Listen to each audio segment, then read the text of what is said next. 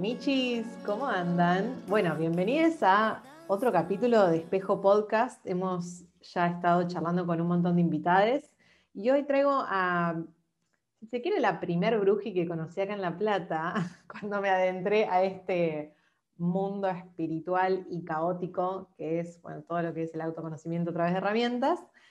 Y como contaba en el podcast anterior, que lo conocía Santu leyendo poesía en el mordisquito, puedo decir lo mismo de Cami de Wicalma, eh, que leyendo poesía en el mordisquito nos conocimos y cliqueamos mucho a través de la astrología.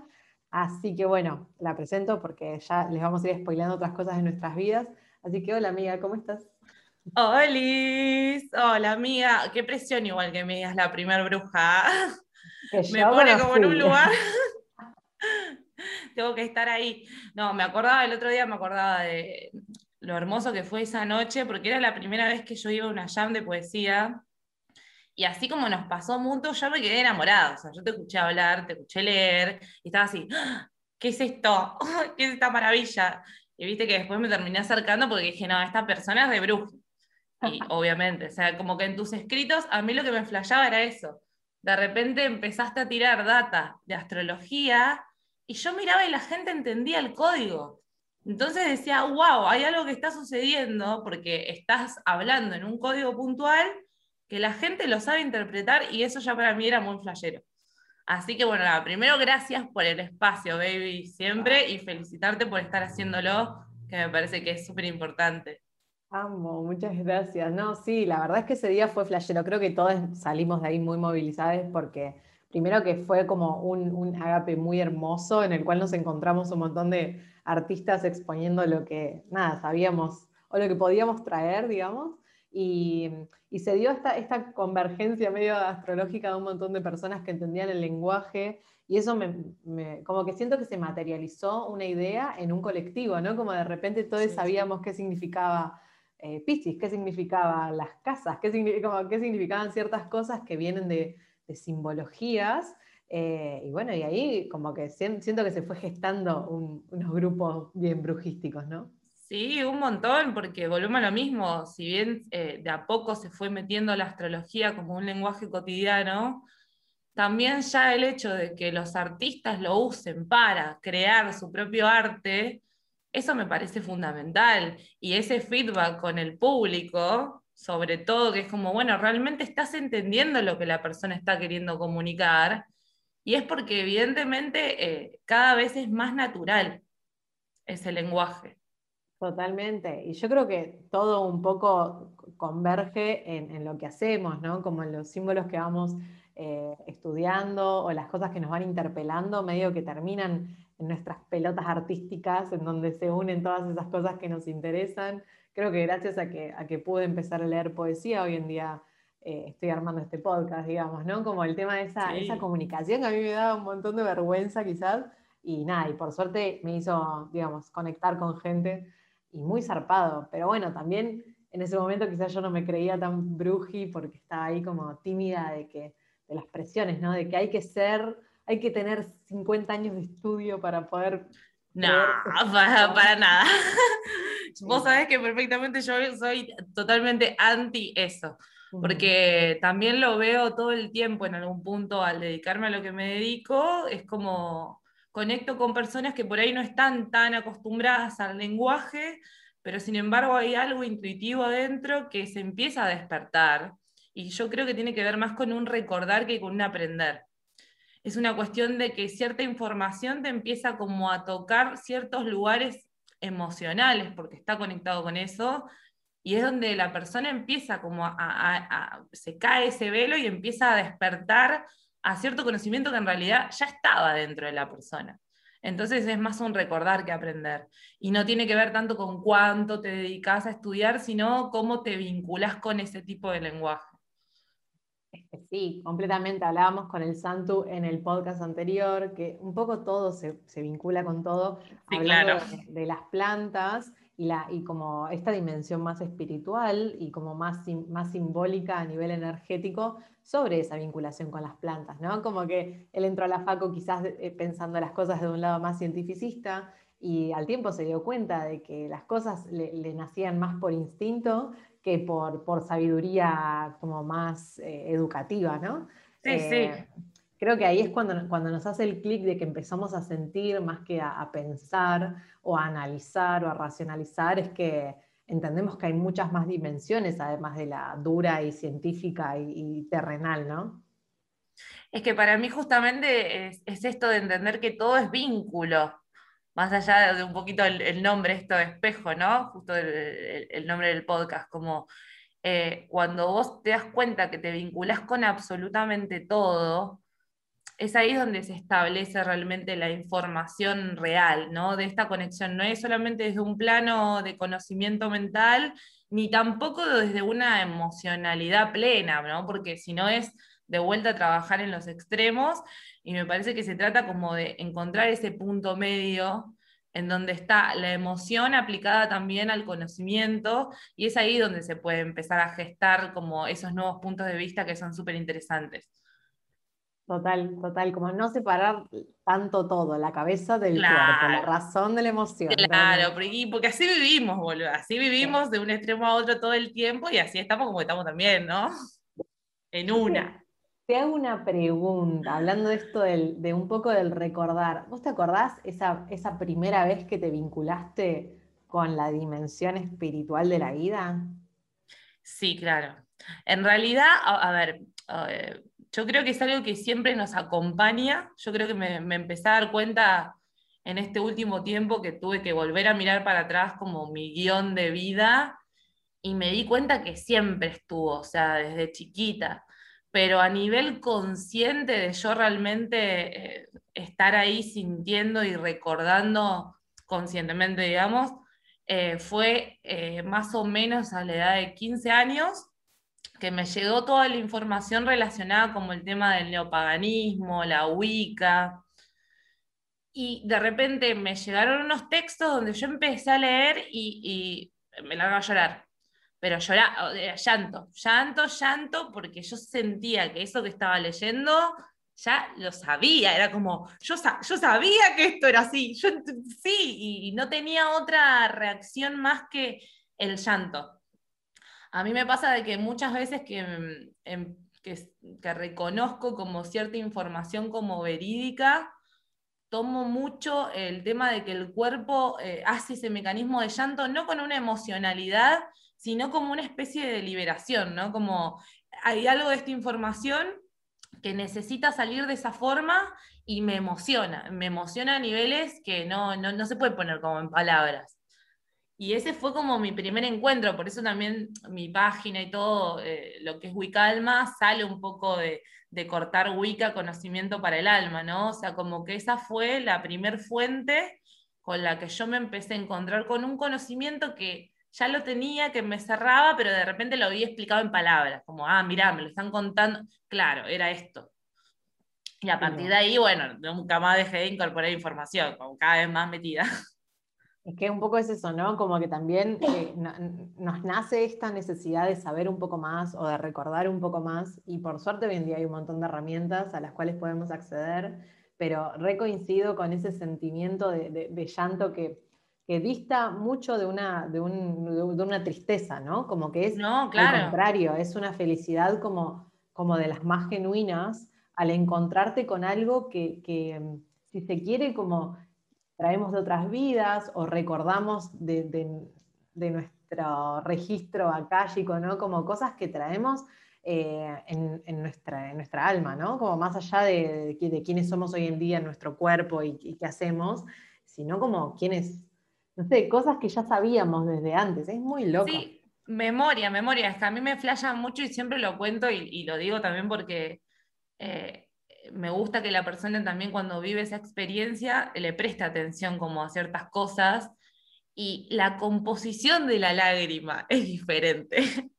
Hay algo como de, que se siente hasta un agua mucho más cristalina, mucho más pura, que tiene que ver con esa emoción de dónde viene eh, ese llanto. Por eso no, tiene, no está conectado con una tristeza en sí, sino como esa liberación de emoción que a veces ni siquiera es felicidad, es como un acto reflejo de necesito sacar esta información de esta forma. y la composición de la lágrima es totalmente diferente. Me ha pasado de sentirles como, ay, es un, es un llanto que no había tenido antes, ¿entendés?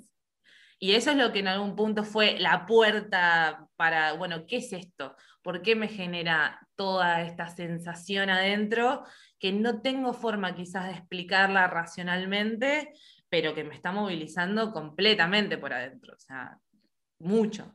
Qué loco. Y la posibilidad de, bueno, de crear esta, esta nueva comunidad, ¿no? Si se quiere, a, partir de, tu página de Instagram, de Wicalma, un montón de personas pudieron empatizar con lo que a vos te pasaba y también empezar a descubrir su camino, ¿no? Es que en algún punto yo también eh, digo siempre, ¿no? La astrología, más allá de que a los 15 me empecé a meter en estos temas, cuando empecé a estudiar, entre comillas, como más formalmente, la astrología se apareció en mi vida en un momento clave, o sea, yo estaba muy en una, muy en una, muy en una, y de repente el universo me lleva a, terminar estudiando esto de una manera muy random, que era como, bueno, sí, voy a ver qué onda, una clase, y me quedé totalmente fascinada, pero porque le estaba dando sentido a toda la situación que yo estaba viviendo. Entonces, poder tener una herramienta que a mí me permitió analizar de un nuevo punto de vista lo que estaba pasando, realmente fue muy sanador. Y fue clave entender desde, desde dónde yo me estaba manejando, cómo, cómo me vinculaba con ese escenario, con esa situación, cómo también empezar a responsabilizarme de que esa situación que en algún punto estaba viviendo tiene que ver con una correlación de mi propia emoción y cómo estoy gestionando mi energía. Entonces fue como una cachetada de información de la cual me tuve que empezar como a, hacer cargo y me daba cuenta lo productivo que también era empezar a aplicar ese lenguaje como a mi vida cotidiana. Y creo que un poco toda mi carta de fuego es la manija de querer compartir y de, che, che, mira, me pasó esto, te cuento esto. Siempre me pongo como ejemplo de todas las situaciones, pero porque en algún punto, además de ser muy propio de mi carta, creo que es la única forma de comunicar eh, algo verdadero. O sea, yo no te quiero contar lo que dice tal libro si yo en algún punto no lo experimenté. O sea, te voy a contar mi experiencia y desde ahí vos sacarás tus conclusiones de qué te resuena, qué no te resuena, pero siempre hablando de lo propio. Totalmente, y además, qué loco, ¿no? Estas, estas herramientas terminan siendo constantes espejos en donde nos vemos, a veces a la fuerza, vemos, a veces queremos romper esos espejos como basta. Sí, claro. Más. Y la posibilidad de esto de, recurrir a este autoconocimiento para ser una persona más genuina con uno mismo y, que inevitablemente con los demás, digo, como la, la, posibilidad de conocer todo el mundo interior que tenemos, que nadie, nadie nos enseña a conocerlo y a veces no entendemos qué nos pasa, no entendemos por qué. Yo creo que también la astrología termina siendo un poco una guía, ¿no? Como para poder entender eso en, cosas más tangibles o, matemáticas, si se quiere. Sí, es que en algún punto a mí lo que me ayudó mucho es eso, a, primero encontrar un espacio en el cual vincularme conmigo, sobre todo es fundamental eso, porque a través del estudio siempre fue, o sea, siempre fui muy de, de, consumir información de distinto tipo. De hecho, me obsesiono con un tema y pa, le meto a pleno. Pero el hecho de tener que autoanalizarme ya me generaba un espacio para vincularme conmigo desde un lugar justamente de, conocimiento entre ir generando como ciertas sincronicidades. Ah, mira, me pasó esto y esto tiene que ver con esta energía y, qué estaba pasando en este momento. Entonces, es como esto que te decía, ¿no? De volver a mirar para atrás tu vida y empezar a resignificarla, porque no es que la vas a volver a vivir, y de hecho en algún punto siempre lo que creo con, y, cada vez lo veo más, ¿no? Con el tema de la astrología, es que todo es cíclico y todo el tiempo todo se repite y es el mismo guion, ¿entendés? No es que va cambiando, siempre es lo mismo, solo que en algún punto vos te vas corriendo. Entonces podés ver esa misma escena desde distintos ángulos y eso es lo que en algún punto te permite como ir integrándola. Y, ahí es donde vas como un poquito evolucionando y eso que antes era más circular y todo el tiempo se repetía en loop, ahora es como una espiral, ¿viste? Vas como, bueno, un poquito más arriba, bueno, lo veo de otro lado, bueno, pero esto en realidad no es tan así. Y es, es eso, es aprender a, a mí lo que me, me, enseñó en algún punto, no solo la astrología, sino el lenguaje simbólico como a resignificar, resignificar esas experiencias. Totalmente, es llevarlo también a la experiencia de uno, ¿no? Como creo que también al ser artistas, eh, lo simbólico es algo que formó parte de nuestra percepción de la vida y que, estas herramientas tengan esta posibilidad de interpretación también de imágenes, ¿no? Como, como es el tarot, bueno, como son las runas, como hay un montón, montón de herramientas, hace que esa interpretación nos sea bastante más sutil y más fácil, digamos, acceder a ella, ¿no? Como ya entendemos que imágenes, que colores nos transmiten cosas, no porque nos dijeron que nos tienen que transmitir, sino porque inevitablemente lo hacen, eh, como volviendo a lo que hablábamos también en otro podcast, el hecho de ser artista como algo que atraviesa nuestras vidas y las ganas de estudiar estos nuevos lenguajes también atraviesan nuestras vidas, ¿no? Como ya todo lo vemos desde esa perspectiva, pero porque es la manera en la que sabemos que nos va a aportar algo fructífero para poder laburarlo y el día de mañana mirar las cosas desde otro lado. Es que para mí en algún punto la interpretación de un lenguaje simbólico es artístico. No, no está para, de ninguna forma separado. Me pasó durante un tiempo que obviamente yo arranqué estudiando diseño gráfico, después me dije, bueno, no, no es diseño, es artes plásticas, que viste, y te vas, te vas dando cuenta desde dónde tomás la elección de qué carrera. Y en algún punto, bueno, diseño era como, bueno, pero si yo estudio artes plásticas, no sé si voy a poder vivir de eso, entonces por eso me metí a diseño. Después dije, se van todos a la mierda, me meto a artes plásticas. Después me terminé dando cuenta que la realidad de, la institución no, no iba conmigo, con mi forma de entender y de procesar un montón de cosas. Terminé dejando la facu, pero en ese paralelo de transición de dejar la facu había aparecido la astrología entonces, todo ese lenguaje en el último tiempo lo aplicaba a todos los trabajos de la facultad. O sea, no había nada que no tuviera que ver en algún punto con lo que yo estaba aprendiendo. Tipo, ah, eh, no sé, veía algún signo nuevo y lo llevaba a bajarlo a, alguna creación. Después de ese proceso dije, bueno, chavo a la mierda de la facu y entro en expresión corporal, la escuela de danza. Y ahí me terminó de explotar el cerebro, porque era todo ese conocimiento que estaba aplicando a un nivel intelectual, de repente pasarlo al cuerpo fue, pero glorioso, porque ahí es donde verdaderamente me di cuenta que entendí lo que estaba estudiando, porque muchas veces todo lo que es también lenguaje simbólico, si solamente se enseña desde el plano mental, desde la teoría, está repiola, pero es muy manija. Entonces hay cosas que no terminás de realmente procesar y cuando empezás a incorporar esa información y bajarlo al cuerpo, es ahí donde se empieza a producir los verdaderos cambios, porque no estás en el plano taca taca de la rosca, no, porque esto significa esto y entonces la... No, lo estás viviendo. Y vivenciarlo es lo que te trae la verdadera sabiduría en ese sentido. Es como aprenderlo, ¿no? Hacerlo propio, como... Claro, Exactamente. Una, de las cosas que tenía anotadas como que en realidad es algo que a mí me sucede, ¿no? Cómo se mm, convive con la parte escéptica de nuestra mente que como que cuestiona ese sentimiento espiritual, ¿no? Como ahí también dice, asociando la cabeza del cuerpo. Y esto que vos traes es fundamental, porque si uno no pasa esas experiencias por el cuerpo, la mente constantemente lo va a poner en jaque, porque es como, oh, bueno, siempre. Si no lo sentís y solo lo pensás, ¿por qué no lo cuestiono? Ahora, cuando lo sentís, es como bastante incuestionable, ¿no? sí, exactamente. Que eso es lo loco también porque ponerle. Eh, ese es el tema de cómo consumimos información, ¿no? O sea, la mente lo que te va a buscar siempre va a ser el, bueno, ¿y por qué? ¿Y para qué? ¿Y cómo? Y obviamente que te metes a analizar y obviamente que mientras más te estudias, más te das cuenta que tiene sentido lógico, tiene mucho sentido lógico, o sea, no es que no lo tenga. El tema es que tenés que sentarte y tenés que ponerte realmente a dedicarte todo el tiempo a estudiar.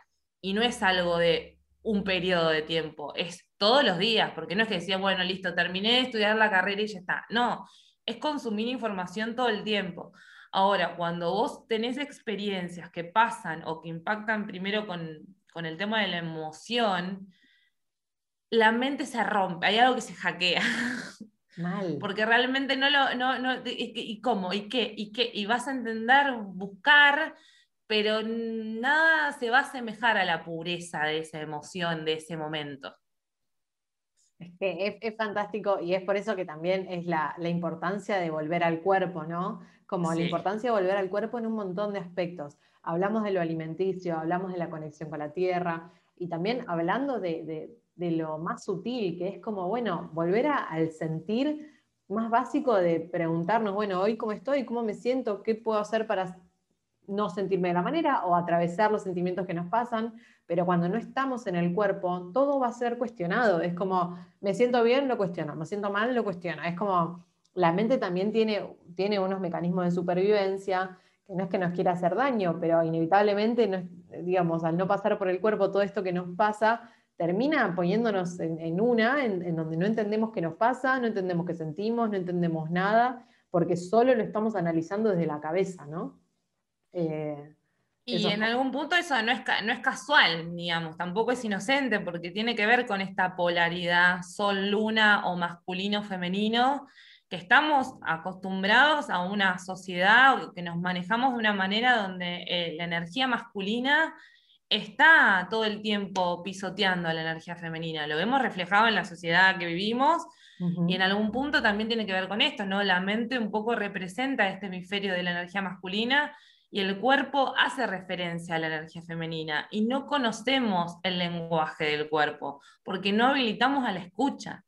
Porque para conocer el lenguaje del cuerpo hay que escuchar y la mente siempre está ta, ta, ta, muy prendida, entonces no deja espacio como al vacío, que son conceptos que se estuvieron tocando mucho en este tema de la, cuarentena pandemia, ¿no? El tema de la muerte, el tema del vacío, todo eso tiene que ver con una eh, resignificación en algún punto de la energía femenina. Es necesario volver al cuerpo y es necesario bajar 80.000 cambios para entender lo que el cuerpo te está queriendo decir. Digamos, no es casual tampoco todo este tema que se relacione con una enfermedad, ¿no? Que en algún punto, ¿cómo entendemos el concepto de enfermedad? porque a partir también de todo esto del lenguaje simbólico, eh, muchas veces te das cuenta, y esto se ve claro en las cartas, que las enfermedades se presentan a modo de síntoma para que vos las escuches. Es una especie de mensaje. El tema es que nosotros y la sociedad y el sistema en el que vivimos está eh, tiene como a, estos temas totalmente como tabú o malentendidos. No, muerte, no, no quiero. No, enfermedad, no, no quiero. Y es como seguir negando todo el tiempo esa, ese mensaje que te trae esta energía femenina. Estamos todo el tiempo rechazándolo. Sí, yo creo que también es, un poco la, ignorancia ¿no? que tenemos para con nuestro cuerpo. Digo, y remito bastante al capítulo en el que hablamos con, con Memi y su acompañamiento ayurvédico de la alimentación, que cómo nos nutrimos, obviamente que habla de cómo estamos vinculados con el cuerpo, ¿no? Como si nos nutrimos de una manera inconsciente y consumimos cosas recontraprocesadas que nuestro cuerpo no entiende y hace lo que puede, eh, no vamos a estar conectados con el cuerpo porque estamos como dando, como si estuviéramos enchufando el celular a la noche, de la misma manera que estamos haciendo eso, le damos comida a nuestro cuerpo, ¿no? De una manera cero consciente, cero consciente para con nosotros, para con el medio ambiente, cero consciente para un montón de cosas. Eh, y una vez que te, digamos, obviamente que es un proceso que no se hace de la noche a la mañana, pero una vez que sos consciente, podés empezar a consumir de otra manera y ver cómo se siente tu cuerpo. En el acompañamiento que hicimos era anotar todos los días qué comíamos y cómo nos sentíamos. O sea, si eso no, a mí eso me quebró la mente, fue como, ah, me tengo que sentar a observar qué siente mi cuerpo hoy Ah, no, pero yo nunca hice esto. Ah, claro.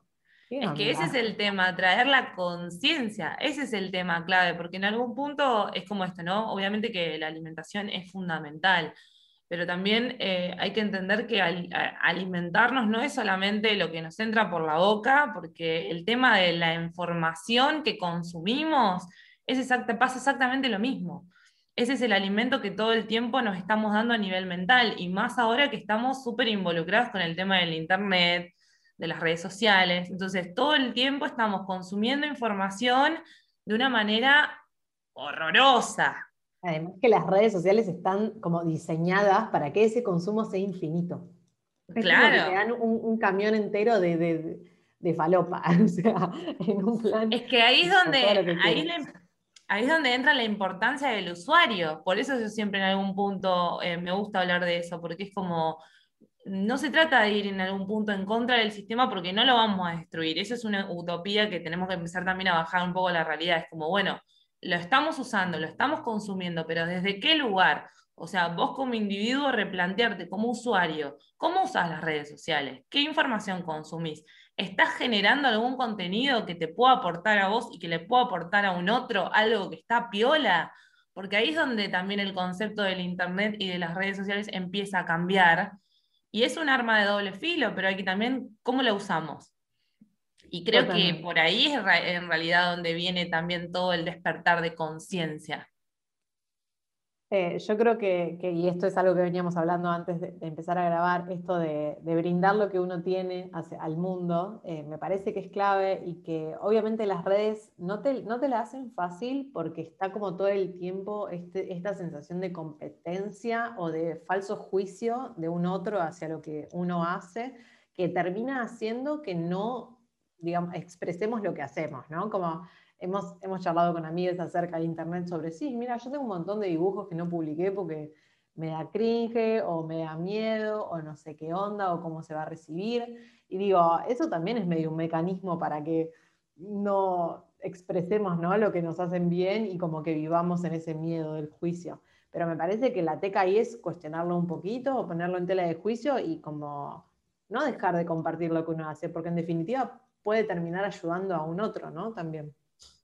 Es que creo que justamente la herramienta en algún punto del Internet, a mí me gusta siempre, más allá de todo, ver como ese lado de, lo positivo o lo productivo en algún punto, porque esto que estás diciendo eh, también pasa en la vida real, entre comillas, ¿no? O sea, esa, esa misma cuestión de, ay, no sé si compartir esto porque lo que va a decir el otro pasa todo el tiempo, o sea, no es algo puntual realmente de las redes, sino es algo del ser humano y la propia inseguridad y la construcción que te hace eh, desvalorarte todo el tiempo.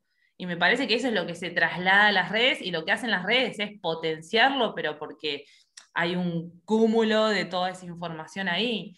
Pero justamente también considero que me parece que es una herramienta zarpada en cuanto a difusión, porque tiene un nivel de alcance, un nivel de comunicación con otras perspectivas que vos podés tener, que eso es lo que me parece clave y, algo muy importante en esta cuestión de revolución, por decirlo de alguna forma. En otros momentos de la historia, si bien se podían estar tocando los mismos temas, por ejemplo, relacionados a los lenguajes simbólicos o de la magia, no había interconexión entre esos pueblos o entre esos grupos de gente, sino que eran como pequeñas comunidades. Ahora, lo que hace el Internet para mí justamente generar ese entramado o ese tejido que de repente te hace estar interconectado con personas que están en algún punto en el mismo fla que vos. Y es lo que no te permite en algún punto como sentirte tan solo, más allá de la paradoja de la propia soledad que ahora nos pasa con el tema conexión o, o desconexión con las redes, ¿no? Como estos, nodos, ¿no? ¿Qué está pasando con los... O sea, el tema eclipse claramente remite mucho a esto. Picatísimo. Tenemos ahí el, nodo norte en Géminis y es, un tránsito que, ¿cuánto dura más o menos? ¿Año, año y medio? Año y medio más o menos. Sí, todo lo que tiene que ver con los nodos, eh, son eh, por periodos de año y medio y en realidad lo que hace el tema de los eclipses y los ejes nodales es como introducir al inconsciente colectivo determinada frecuencia. Es como, como si te dijeran, bueno, de acá a un año y medio ustedes van a estar trabajando esta frecuencia, en este caso, nodo norte Géminis, hay que ir ahí, ese es el norte, y lo que hay que un poco dejar atrás o terminar de entender, porque no es, bueno, chau al nodo sur, sino tengo que entender el nodo sur para poder ir a hacer un buen nodo norte. Para poder hacer un buen Géminis, necesito comprender Sagitario también. Necesito eh, desestructurar esas creencias de la única verdad. ¿no? En algún punto, eh, el nodo que se nos presenta en este año y medio es, bueno, ¿cómo funcionan las multiplicidades de visión? Cómo nombramos, cómo comunicamos, cómo interpretamos esta cuestión también de desaprender, ¿no? Porque Géminis, eh, es un signo, una frecuencia relacionada mucho al, al, periodo de aprendizaje de cuando somos niños. Ese es el momento donde el bebé empieza a gatear, entonces empieza a expander un poco su horizonte de lo conocido y se empieza a encontrar con diferentes cosas que tiene que empezar a nombrar. Mamá, papá, perro, o sea, va descubriendo. Y ese es el proceso de aprendizaje geminiano, empezar a establecer nuevos puentes de información. Totalmente. Eh, esto como que vale aclarar, no es que solamente le repercute a gente que tiene Géminis o Sagitario en su carta, sino que es una energía que vamos a laburar colectivamente y que me parece que lo piola de la astrología es que propone energías a trabajar. Le da nombre, obviamente, le da cierto grado matemático, le da cosas más científicas duras si se quiere, pero son temáticas que como sociedad vamos a estar abordando a nivel energético y y bueno, si ustedes hoy se preguntan qué onda su comunicación, puede que haya mucha data en la cual puedan profundizar como para comunicación, multiplicidad de ideas, digo, como todas temáticas geminianas, puede que hoy en día esté la energía disponible para que la puedan laburar, digamos, ¿no? Es que eso para mí es lo, interesante de la astrología, que también se conecta con eh, visiones como por ejemplo la concepción de los mayas sobre el tiempo, ¿no? ¿Qué hacemos con eso? ¿Cómo construimos o cómo co-creamos la realidad? Este hecho que todo el tiempo estamos diciendo que nos interpela el ser artistas es entender que también en el cotidiano estamos constantemente creando esta realidad y eso es ser artista. Entonces, ¿cuáles son tus herramientas para crear en tu cotidiano? En este caso, la astrología presenta como este juego de, bueno, tenés disponibles estas herramientas, ¿cómo las vas a combinar o cómo las vas a usar para eh, generar tu peli? Porque es eso, cada uno en algún punto está reestructurando ese guion.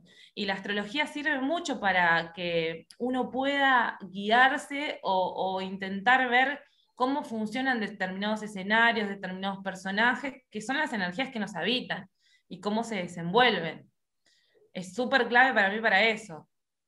Ahora estamos pasando ¿no? por esta temporada de eclipses. Hace poquito, el 26 de mayo, tuvimos un eclipse de luna llena en Sagitario y ahora el 10 de junio se viene un eclipse de luna nueva en Géminis.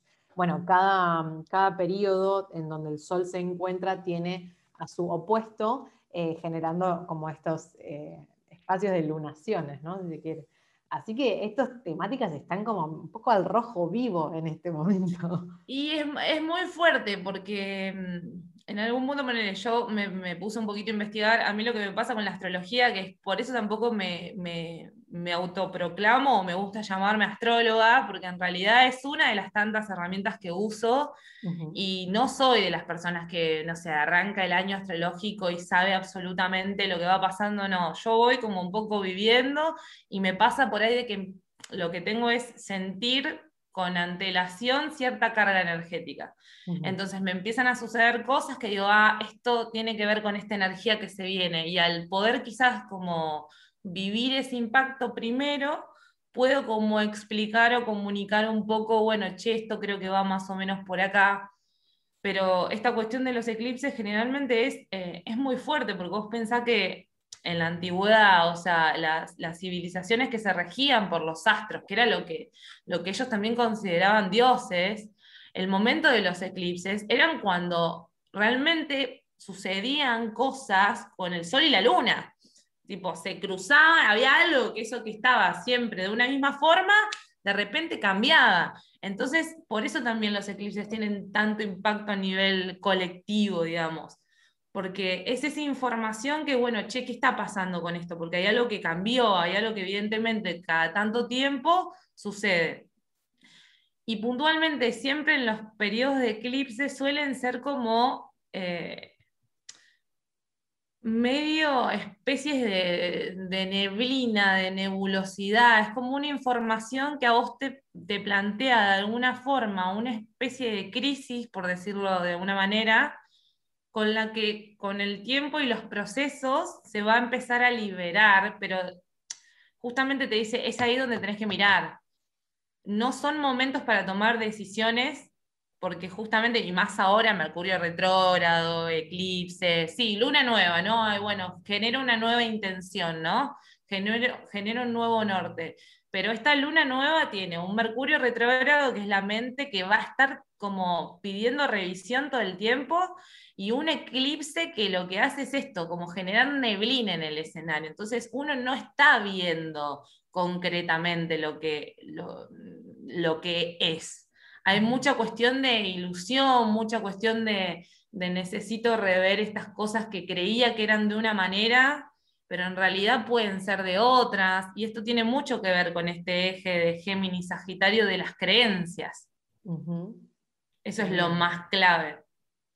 No, no, me fascina. Esto es como, es algo que podía escuchar y rosquear por horas, porque todo lo que es, como que siento que la astrología puede nombrar cosas intangibles, ¿no? Como emociones, ideas o, sensaciones que después se construyen en ideas, que eso después se construyen en proyectos. Digo, como hay una posibilidad de realmente nombrar lo intangible, lo intangible a través de esta práctica o de esta herramienta, de la misma manera que el tarot.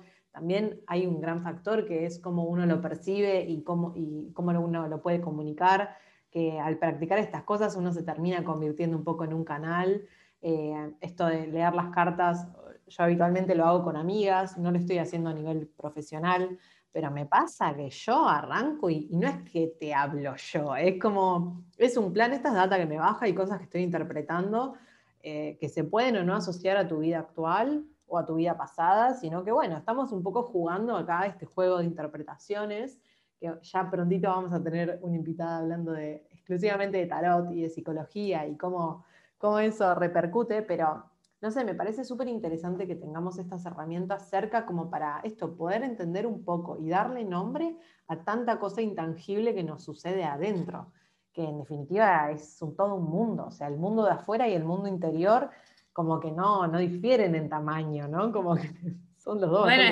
es que, en algún punto lo que tiene de piolo justamente es eso, entender que son herramientas eso hay que entenderlo real, porque si no también se le pone mucho poder, ¿no? A veces pasa más quizás con el tarot que con la astrología, pero es como que la gente, no sé, vos le podés estar diciendo algo a la persona y todo el tiempo en realidad uno es canal, y más cuando estás trabajando con estos temas, se te, se te amplifica y en realidad no decís, bueno, ahora soy canal, ahora no soy canal, en realidad todo el tiempo lo está haciendo.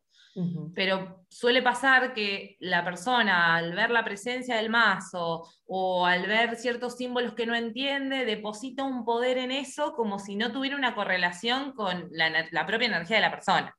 Entonces ahí es donde se empieza a tornar un poco, viste, complejo, porque si no eh, es todo el tiempo de nuevo proyectando el poder, que ese es el gran problema del ser humano. Y la responsabilidad es como, claro, vaya.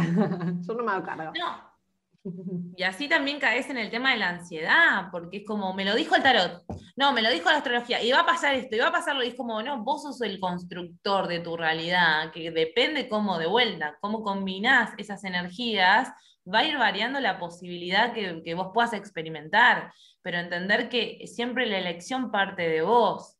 Si vos depositas el poder en otro, en un tarot, en un terapeuta, en un amigo, en una pareja, en lo que sea, vas a estar limitado. Constante, qué loco, ¿no? Estas cosas que siempre salen, hay mucho meme en internet sobre preguntas al tarot si va a volver el ex, ¿no? no, ah. señora, no es así. Pero creo Me desespera. lamentablemente, si se quiere, tenemos una responsabilidad un poco de explicar que estos lenguajes simbólicos no funcionan de esa manera, o por lo menos quizás nosotros no los abordamos de esa manera. Hay gente que puede tener cierta medio unidad desarrollada en la que puede llegar a quizás prever qué puede suceder en, otro, en otra temporalidad futura, pero habitualmente nosotros lo retomamos desde un lado más psicológico de trabajar cosas actuales que tengan que ver con uno, no tanto con lesotres, ¿no? Porque si no es como esto, no, vos estás mal porque alguien te hizo daño. Bueno, ¿qué de lo que te hizo el otro te resonó, ¿no? También como empezar a hacernos cargo de nuestra propia emocionalidad, eh, me parece que es una, es una nada, es una gran pata para empezar a conocernos y, sentirnos mejor, o sea, y ser más genuinos. Digo, me parece que, es ahí donde está la clave de todo, ¿no? De, todas las terapias o de todas las herramientas como más esotéricas, es un poco volver a uno y a, sanarse y a poder proyectarse de una manera en la que se le sea más liviano, me parece.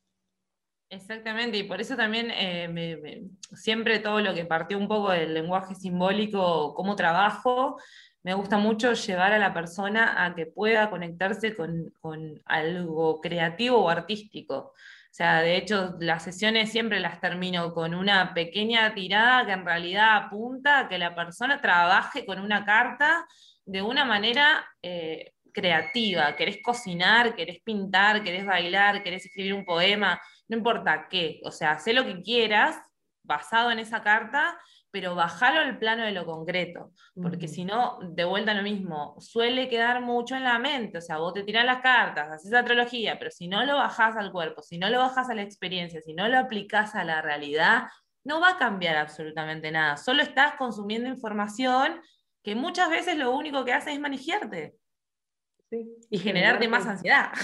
exactamente, generarte más dudas, sobre todo, que en realidad la teca también es un poco ir a poco respondiéndolas, ¿no? Como esto para mí, que vos decís pasarlo al cuerpo, me parece clave. O sea, todo lo que aprendemos estaría bueno transitarlo en un lado para también tomarlo y hacerlo propio y para después poder enseñarlo, ¿no? Esto que, pasa también con el nuevo sur en Sagitario de cuestionar a los gurúes, cuestionar a estas personas que playan saberla toda, o como que también es un renegocio, es como, me parece que estamos en ese momento de empezar a cuestionarnos hasta a nosotros mismos, decir, bueno, no sé todo, ah. pero sé esto. Y con esto eh, puedo saber un montón, digo, ¿no? Como tampoco subestimar nuestros saberes.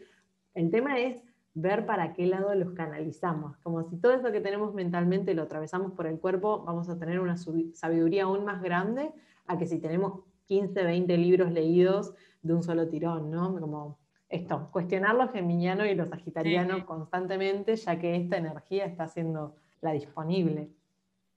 Los gurús me viene pegando intenso, te digo. ¿Por qué intenso?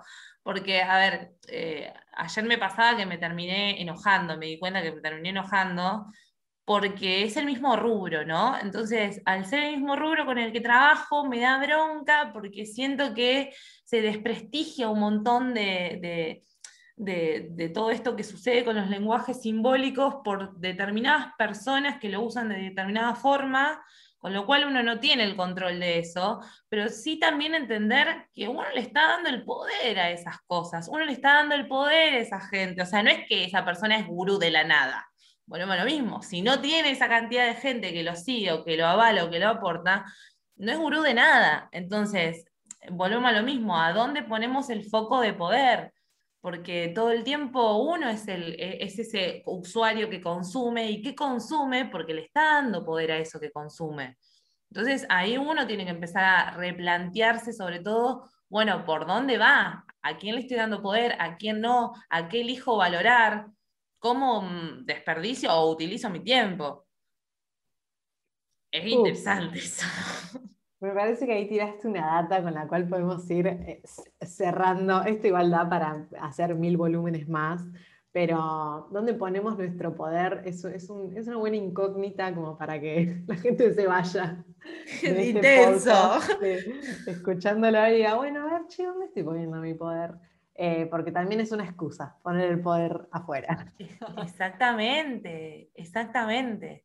Eso es lo más difícil. Y eso es el cachetazo que para mí te representa en algún punto entrar a todo el mundo de lo esotérico. Darte cuenta que vos sos responsable de un montón de cosas. Y eso es lo que no nos gusta. Porque es más fácil el poder, la, postura de víctima. es mucho más fácil. ¡Pah! ¿Viste cómo? Cachetazo, chao, dolor. Todo es dolor y ansiedad. Háganse cargo, mierdas. Total. Pero bueno, amiga, eh, nada, muchas gracias. Esto está puede, puede, seguir por horas, pero síganla a Wicalma en Instagram. Eh, tira datas bastante. Eh, cosas para cuestionarnos constantemente, que, nada, está bueno que te cambien las fichas un poco de, la croqueta que a veces tenemos resolidificadas para generar un poco más de dinamismo en, en, nuestros cuerpos y sobre todo en la manera en que pensamos. Así que amiga, gracias. Hermoso, gracias. Te quiero, bebita. Bueno, y nos vemos en la próxima. Muchas gracias por haber llegado hasta acá. Esto es Espejo Pop. Porque le danzo a la luna, le pido consejo, le rezo a la diosa, me vuelvo tu espejo.